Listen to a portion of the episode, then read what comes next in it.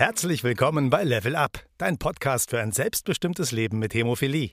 Diese Folge dreht sich um das Thema mehr Widerstandskraft und mentale Stärke im Leben mit Hämophilie. Unser Experte und Achtsamkeitstrainer Markus Volani und Fuad Ehren, Papa, Ehemann und Patient mit schwerer Hämophilie, geben uns Einblicke in die Themen mentale Stärke aufbauen, Umgang mit Herausforderungen und Achtsamkeit im Leben mit Hämophilie. Im Gespräch erklärt unser Experte Markus, wie man achtsam und bewusst den Alltag mit Hämophilie gestalten kann, wie man zu mehr Gelassenheit im Alltag gelangt und wie wichtig es ist, mentale Stärke und Widerstandskraft aufzubauen. Für Fuad gehört die Hämophilie zum Leben dazu. Er teilt mit dir seine Erfahrungen zum Umgang mit Hämophilie und welchen Herausforderungen er sich bereits stellen musste. Außerdem im Fokus hilfreiche Übungen, die sich ganz einfach in den Alltag integrieren lassen, um gelassener und unbeschwerter durch den Alltag zu kommen. Wenn du also auch einfach mal auf die Bremse drücken möchtest, dann bist du in dieser Folge genau richtig. Aber nun zu Markus und Fuad. Wollt ihr euch kurz unseren Zuhörern vorstellen? Einen wunderschönen guten Tag. Ich bin Markus Fulani und habe heute das große Vergnügen, gemeinsam mit meinem super sympathischen äh, Gast, dem Fuad, welcher selbst Hämophilie hat, ein Interview zu führen. Und äh, zwar zu dem Thema Resilienz, achtsam und bewusst mit Hämophilie leben. Ja, hallo Markus. Danke, dass ich heute dabei sein darf. Magst du kurz erklären, was es für dich bedeutet, mit Hämophilie zu leben? Also ich hatte Hämophilie bereits seit meiner Geburt, äh, was natürlich üblich ist bei dieser Erkrankung. Und da ist es so, dass das ganze Leben, was man danach führt, sich eigentlich auf der Krankheit äh, im Grunde aufbaut. Das heißt, jede Entscheidung, die man im Laufe des Lebens trifft, trifft man ein Stück weit auch im Zusammenhang mit dieser Entscheidung natürlich das ähm, die kleinen Sachen im Leben, sage ich mal, eher weniger, aber gerade die großen Entscheidungen, wie zum Beispiel, welche Sportart übe ich später mal aus oder welchen Beruf wähle ich oder ähm, wie sieht mein Lifestyle im Allgemeinen aus, das sind alles Kriterien, die die Hämophilie sozusagen beeinflusst und am Ende auch das Leben dann eben so gestaltet, wie es am Ende wird.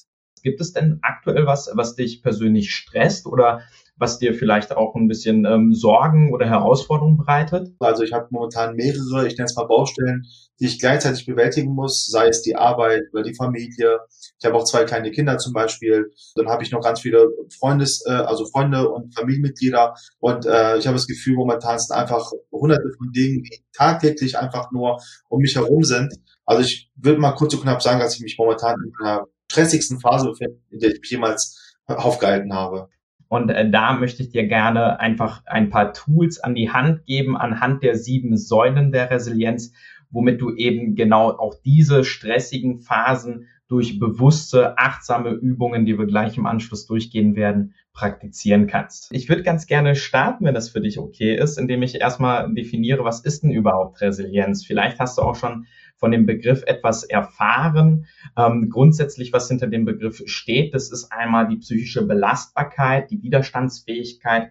Du kannst es dir vorstellen wie eine innere Stärke. Das ist es, was es letzten Endes beschreibt. Wir haben Herausforderungen im Leben in ganz bestimmten Bereichen. Das ist einerseits der gesundheitliche, wie bei dir vielleicht auch insbesondere durch die Hämophilie. Das sind ja Dinge, die sich auch auf unser Wohlbefinden und unsere Gesundheit letzten Endes ganz gleich, ob es auf der mentalen Ebene, der körperlichen oder auch der emotionalen Ebene stattfindet, die uns einfach da beeinflussen. So wie du es beschreibst, ist mir im Prinzip aufgefallen, dass ich jetzt schon unterbewusst ein bisschen schon mache aber wahrscheinlich nicht so bewusst, äh, wie ich es mir sozusagen gewünscht hätte. Beziehungsweise es gibt ja viele Dinge, die man eigentlich tagtäglich macht. Man weiß aber gar nicht, dass es eigentlich Techniken sind. Und ähm, deswegen habe ich für mich selber auch so ein paar kleine sozusagen Techniken, äh, was heißt entwickelt, aber angeeignet, wo ich einfach gemerkt habe, das tut mir gut, das holt mich so ein bisschen vom Alltag runter. Und die wende ich auch an, aber ich wusste jetzt auch nicht, dass das unter dem Begriff Resilienz fällt. Deswegen finde ich es auch ganz spannend, dass du vielleicht diese Techniken, die ich sowieso benutze und vielleicht noch ähm, Techniken darüber hinaus äh, ja uns mal sozusagen erzählst, dass man sich vielleicht derer auch bedienen kann, um das Leben dann vielleicht noch angenehmer zu machen. Das wird dir gleich, wenn ich die sieben Säulen einmal präsentiere, wesentlich klarer. Und es geht ja auch um die acht, um das achtsame Leben. Das ist nämlich genau der entscheidende Punkt, dass bei der Achtsamkeit wir den Fokus auf das Hier und Jetzt legen. Und da mag ich die Brücke schlagen zu der ersten Säule und das ist die tiefe Akzeptanz. Und wir haben schon im Vorhinein so leicht angesprochen. Es geht einfach hierbei drum, dass wir Dinge akzeptieren, die nicht zu ändern sind. In deinem Fall, du hast Hämophilie und du wirst die Hämophilie jetzt nicht aus deinem Leben streichen können. Die, die, die entscheidende Frage ist, wie nutzt du die Hämophilie für dich? Und das ist schon eines der Tools, sich die Frage zu stellen, was durfte ich durch die Hämophilie bereits lernen? Neben der Frage eben, was oder wie kann ich die Hämophilie für mich nutzen, ist, finde ich, eine tolle Möglichkeit, sich das vor Augen zu führen, einen Zettel zu nehmen, vielleicht auch ein kleines schönes Büchlein und eine kleine Dankbarkeitsliste zu machen. Wofür bist du aktuell dankbar in deinem Leben? Ist es deine Familie beispielsweise? Ist es, dass du nichtsdestotrotz sehen, riechen, schmecken, fühlen kannst? Ja? Also sich seiner Gesundheit einfach bewusst zu machen. Ja? Das ist eine der Möglichkeiten. Kommt dir da was bekannt vor? Ja, auf jeden Fall. Also bei der Hämophilie ist es tatsächlich so, dass man ja einen Zustand hat, den man nicht verändern kann. Das ist mhm. leider so. Das heißt leider, in meinem Fall finde ich es nicht mal so schlimm weil ich bin auch ein leidenschaftlicher Pokerspieler zum Beispiel und da habe ich auch gelernt, dass man einfach mit jedem Blatt, was man da in die Hand bekommt, versucht, das Beste draus zu machen. Und äh, leider gibt's in dem wahren Leben nicht sozusagen den Fold, dass man einfach sein Blatt wegwerfen kann, sondern man muss einfach weitermachen damit. Was ich bei dem Flieger sehr, sehr gut finde, ist einfach äh, Thema Familie und Freunde. Also alle Freunde, die, sag ich mal, wirklich zu dir stehen, die stehen dann auch mit deinen Schwächen sozusagen zu dir und sagen, dann ist mir egal, ob du krank bist oder sonst was. Ne? Ich bin ja sogar eher eine Hilfe, wenn was ist, als ein Lass. Und dann gibt's halt andere, die machen sich vielleicht sogar drüber lustig oder da weiß man ganz genau, im Notfall ist noch nicht allein gestellt oder so. Aber aufgrund meiner Krankheit konnte ich halt auch sehr, sehr gut dann meine sowohl Freunde als auch Familienmitglieder so ein bisschen aussortieren und einfach den wahren Kern von den Menschen erkennen. Und ähm, dafür bin ich auch sehr dankbar. Also ich fühle momentan auch ein Leben, wo ich zwar sehr viel Stress habe, aber wo ich trotzdem sehr dankbar für bin und wo ich auch niemals im Leben jetzt mit jemand anderes tauschen will. Und habe auch gemerkt, seitdem ich das auch so die Denkweise habe, lebe ich einfach auch viel besser als vorher. Ganz, ganz lieben Dank, Furt. Also ich finde es auch großartig und du hast mir gerade die Überleitung zur Säule 2 äh, geschenkt und das sind gesunde Beziehungen. Also Beziehungen mit den Menschen, wo es auf einer Ebene der Wertschätzung und des Respekts stattfindet. Ja, das ist etwas, das hast du so wunderbar äh, beschrieben, weil in meinen Augen beginnt Erfolg ganz gleich, ob beruflich, privat, ja, emotional, der beginnt zu Hause. Und ein starkes Fundament, wie beim Hausbau, das ist wirklich essentiell. Wie du es beschrieben hast, es gibt durchaus auch Menschen, die vielleicht nicht so wohlwollend sind, ja, und dann ist einfach die Frage, sich bewusst zu stellen, will ich denn mit solchen Menschen in meinem Umfeld leben? Und da sage ich mir immer, na, mit welchen Menschen möchte ich zu tun haben? Naja, das sind eher die Leute, die mich bestärken, die mich aufbauen. Meine Eltern haben auch zum Glück sehr, sehr gut für mich gesorgt. Also die haben mal, also manchmal auch zu gut, aber daher hatte ich es auch mal schwer gehabt, äh, Entscheidungen zu treffen und eigentlich ging es erst ab dem 18. Lebensjahr los, als ich quasi komplett selbstständig entscheiden durfte. Aber im Großen und Ganzen waren natürlich schon sehr viele Herausforderungen in meinem Leben, äh, die ich meistern musste. Wenn ich das richtig verstanden habe, äh, so kam es zumindest auf mich rüber, ist, dass deine Familie da schon ein Anker gewesen ist, der dir unter anderem auch äh, sehr viel Hilfestellung geleistet hat, um eben mit diesen Herausforderungen, die die Hämophilie einfach mit sich bringt, besser umgehen zu können. Ja, das ist so bei der Hämophilie, ist, äh, ist ja eine Erbkrankheit. Da ist es leider immer so, dass man mit der Krankheit aufwächst und man selbst fühlt sich eigentlich so, als wenn man gar nichts hätte, weil man kennt kein anderes Leben. Also für mich war alles, was ich gemacht habe, oder also ich sag mal mehr oder weniger normal, weil ich eben nichts anderes kannte. Und meine Eltern haben aber in dieser Zeit den großen Anteil ähm, der Aufgaben übernommen oder der Verantwortung auch übernommen, indem sie mich halt bei jeder Gelegenheit beschützen wollten. Natürlich haben sie immer wieder gesagt, du darfst dies nicht und das nicht ich habe mich auch damals ziemlich darüber aufgeregt über viele Entscheidungen, weil ich auch noch einen Bruder habe, der ähm, gerade mal eineinhalb Jahre jünger ist als ich, der aber auch gesund ist zum Glück. Und er durfte zum Beispiel, sage ich mal, alles. Aber im Nachhinein habe ich, auch, hab ich halt gemerkt, dass auch mein Bruder ganz, ganz oft verzichtet hat, einfach sozusagen mir zuliebe, weil es auch selber so ein bisschen doof immer fand, dass er alles durfte und ich nicht. Ich finde, in dem Gespräch jetzt hier wirkst du auf mich sehr, sehr positiv eingestellt. Und zu der dritten Säule, weil es einfach auch passt, du siehst thematisch, sind sie sehr fließend ineinandergreifen, da geht es einfach um den realistischen Optimismus. Und von daher da als Tool den Perspektivwechsel zu nehmen, sich wirklich in eine Beobachterrolle zu stellen, vielleicht mal aus seinem ähm, Standpunkt ein wenig zu entfernen und dann wirklich mit der Brille drüber zu schauen, na ja, Klar durfte ich die Erfahrung in der Hinsicht machen, aber was durfte ich daraus sonst noch lernen? Also sich diese Frage einfach zu stellen. Ja, das ist auch wieder ein guter Punkt. Ich habe schon lange die Erfahrung gemacht oder festgestellt für mich selber, dass es eigentlich in jedem Menschen sowohl gute als auch dunkle Seiten sozusagen gibt. Also gut gegen böse, sage ich so gut Deutsch gesagt. Bei fast jeder Entscheidung, die man im Leben trifft, ist es ja immer so, dass man selber entscheiden muss, welche Seite fütter ich jetzt. Und wenn man halt, ich sag mal, negativ eingestellt ist, dann ist es sehr, sehr oft so, dass man die dunkle Seite eher füttert. Und äh, letztendlich führt es aber dazu, dass man niemals glücklich wird. Und das ist auch ein, sozusagen eine Einstellungssache, wie du schon vorhin gesagt hast. Wenn man einfach alles positiv sieht und sagt, ich bin froh, dass ich überhaupt meine Arbeit habe und dass ich eine tolle, tolle Kinder habe, die vor allem gesund sind. Allein das ist für mich schon mehr wert als alles andere auf dieser Welt, sage ich mal. Das so viel, so viel kann man eigentlich so niemand wiedergeben. Was für mich auch so, so eine Bestätigung einfach dafür ist, dass ich äh, mit meiner Art und Weise alles richtig mache und damit helfe ich sowohl andere Menschen und äh, auch mir selbst und vor allem meiner Familie. Und äh, deswegen ist das auch ein sehr schöner Punkt, der auch unter Resilienz fällt, weil es wäre mir zum Beispiel gar nicht bewusst, dass es auch dazugehört.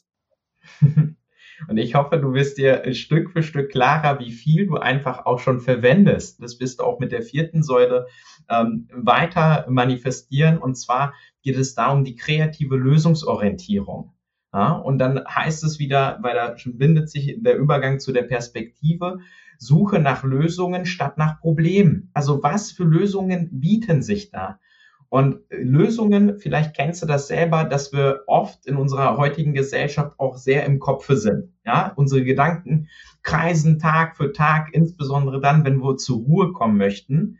Und ähm, eins der tollsten Dinge, um auch die Kreativität zu fördern oder auch auf Lösungen zu kommen, ist, dass wir Bewegung für uns nutzen. Es ist so simpel, ja, sich zu bewegen, einfach mal raus an die frische Luft zu gehen, einen Spaziergang zu machen oder sich mal bewusst achtsam eine Entspannung zu gönnen in Form vielleicht von einem Bad. Vielleicht ist es auch einfach mal ein kurzes Hinlegen oder auch ein genussvolles äh, Kaffee oder Tee trinken, alleine oder auch mit der besten Freundin, mit der Familie, ganz gleich. Und es ist wichtig, sich diese Pausen auch zu gönnen. Ja, das stimmt. Und dann habe ich irgendwann für mich selber gelernt, erstens keine Versprechungen zu machen, die zu weit hin sind, weil das, man einfach nicht weiß, was dann in einer Woche zum Beispiel ist. Deswegen bin ich auch da in der Hinsicht ein bisschen spontaner geworden. Und zum anderen, ähm, wenn man wirklich irgendwas hat, wo man sagt, es geht einfach nicht, dass man einfach ehrlich sein muss und sagen muss, pass auf, gleich übermorgen gerne oder so, aber heute oder morgen geht es auf keinen Fall bei mir. Fühle mich einfach nicht gut oder nicht in der Lage dazu. Und das ist auch für mich eine Art der Selbstachtung. Der eigene Körper signalisiert so oder die Mentalität, die Psyche signalisiert einem, äh, das geht jetzt bei mir gerade nicht. Wenn man dem Wunsch nicht nachkommt, kriegt man die Rechnung daraus, wahrscheinlich am Folgetag oder vielleicht sogar am Tag, das ist schon am selben Tag, wenn man nicht schlafen kann abends oder so. Das finde ich ganz, ganz wichtig. Und äh, ich habe auch diese Ruhephasen natürlich bei mir, jetzt aber nicht nur eine Stunde in der Woche, wäre mir definitiv viel zu wenig. Also ich habe mindestens eine Stunde am Tag, die ich mir immer so, äh, wo ich für mich nehme. Also morgens meistens, wenn ich aufstehe, trinke ich meinen Kaffee, habe komplett meine Ruhe. Meistens auch im Garten oder sowas. So wirklich muss auch meine Ruhe haben, mit jemandem sprechen, einfach mal so äh, nett in den Tag hineinstarten sozusagen.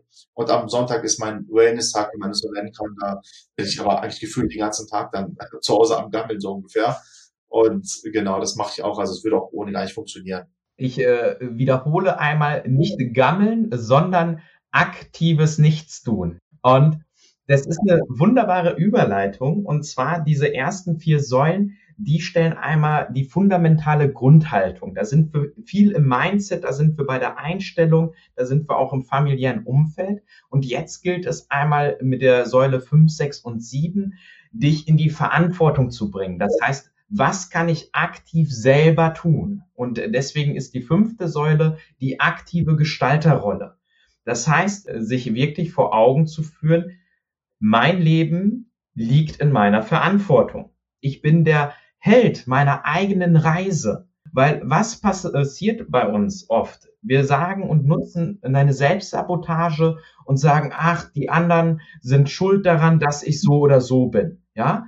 Was wäre, wenn ich damals nicht die Hämophilie gehabt hätte? Ja, wenn ich nicht mehr die Hämophilie habe, dann werde ich glücklich oder ähnliches. Das sind Gedankenkonstrukte, die wir uns vor Augen oder äh, gedanklich unterbewusst abspielen. Genauso wie Aussagen, ja, ich habe keine Zeit, dies oder jenes zu tun oder ich kann nicht, weil, ja, also diese Ausreden, das ist immer so, ich gehe in die Opferrolle, ja. Aufgrund dieser Tatsachen, die mir widerfahren sind, ziehe ich mich zurück und sage, alle anderen sind schuld. Das ist nicht das, was wir uns wünschen, sondern wir wollen eigenständig, ja, resiliente Menschen machen das.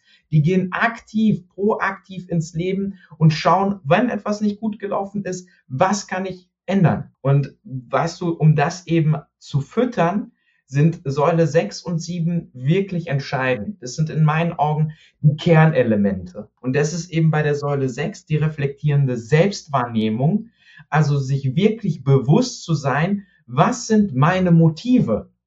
Warum mache ich das? Also was sind meine Träume? Und ich kann dir sagen, für viele Menschen ist eines der wichtigsten Gründe Familie, die eigenen Kinder, die ein so starkes Motiv sind, weshalb sie überhaupt arbeiten gehen, weshalb sie schauen, dass es ihrer Familie gut geht, weil es ihnen wichtig ist. Also mir ist eigentlich immer bewusst, wofür ich alles tue sozusagen. 90 Prozent von dem, was ich tue, ist ja eigentlich auch für meine Kinder. Also ich habe schon sehr oft überlegt, wie ich jetzt keine Kinder gehabt hätte zum Beispiel, hätte ich ein ganz anderes Leben geführt. Also ähm, viele Sachen tue ich mir auch wirklich nur an, damit es meinen Kindern später mal ein bisschen besser geht. Aber ich versuche es immer so ein bisschen vage zu halten. Ja, und das sind, das ist letzten Endes der Nährboden für das, was ich mir darauf ausbaue oder ausbaue. Das sind dann sozusagen meine Früchte des Lebens. Bei der siebten Säule der bewussten Selbstwirksamkeit haben wir darüber gesprochen, welche beruflichen und persönlichen Stärken es gibt. Wenn ich dich jetzt aus dem Bauch heraus frage, was deine Stärken sind, was fällt dir da spontan ein? Also ich glaube, meine größte Stärke ist tatsächlich mein logisches Denken, was ich mitbringe. Ich merke das einfach selber, in welcher, egal welche Situation ich mich befinde, dass ich immer irgendwie äh, schaffe, für mich selber eine Lösung zu finden. Ob es dann in Form von Familie ist, die ich damit einbinde oder Freunde oder wie auch immer.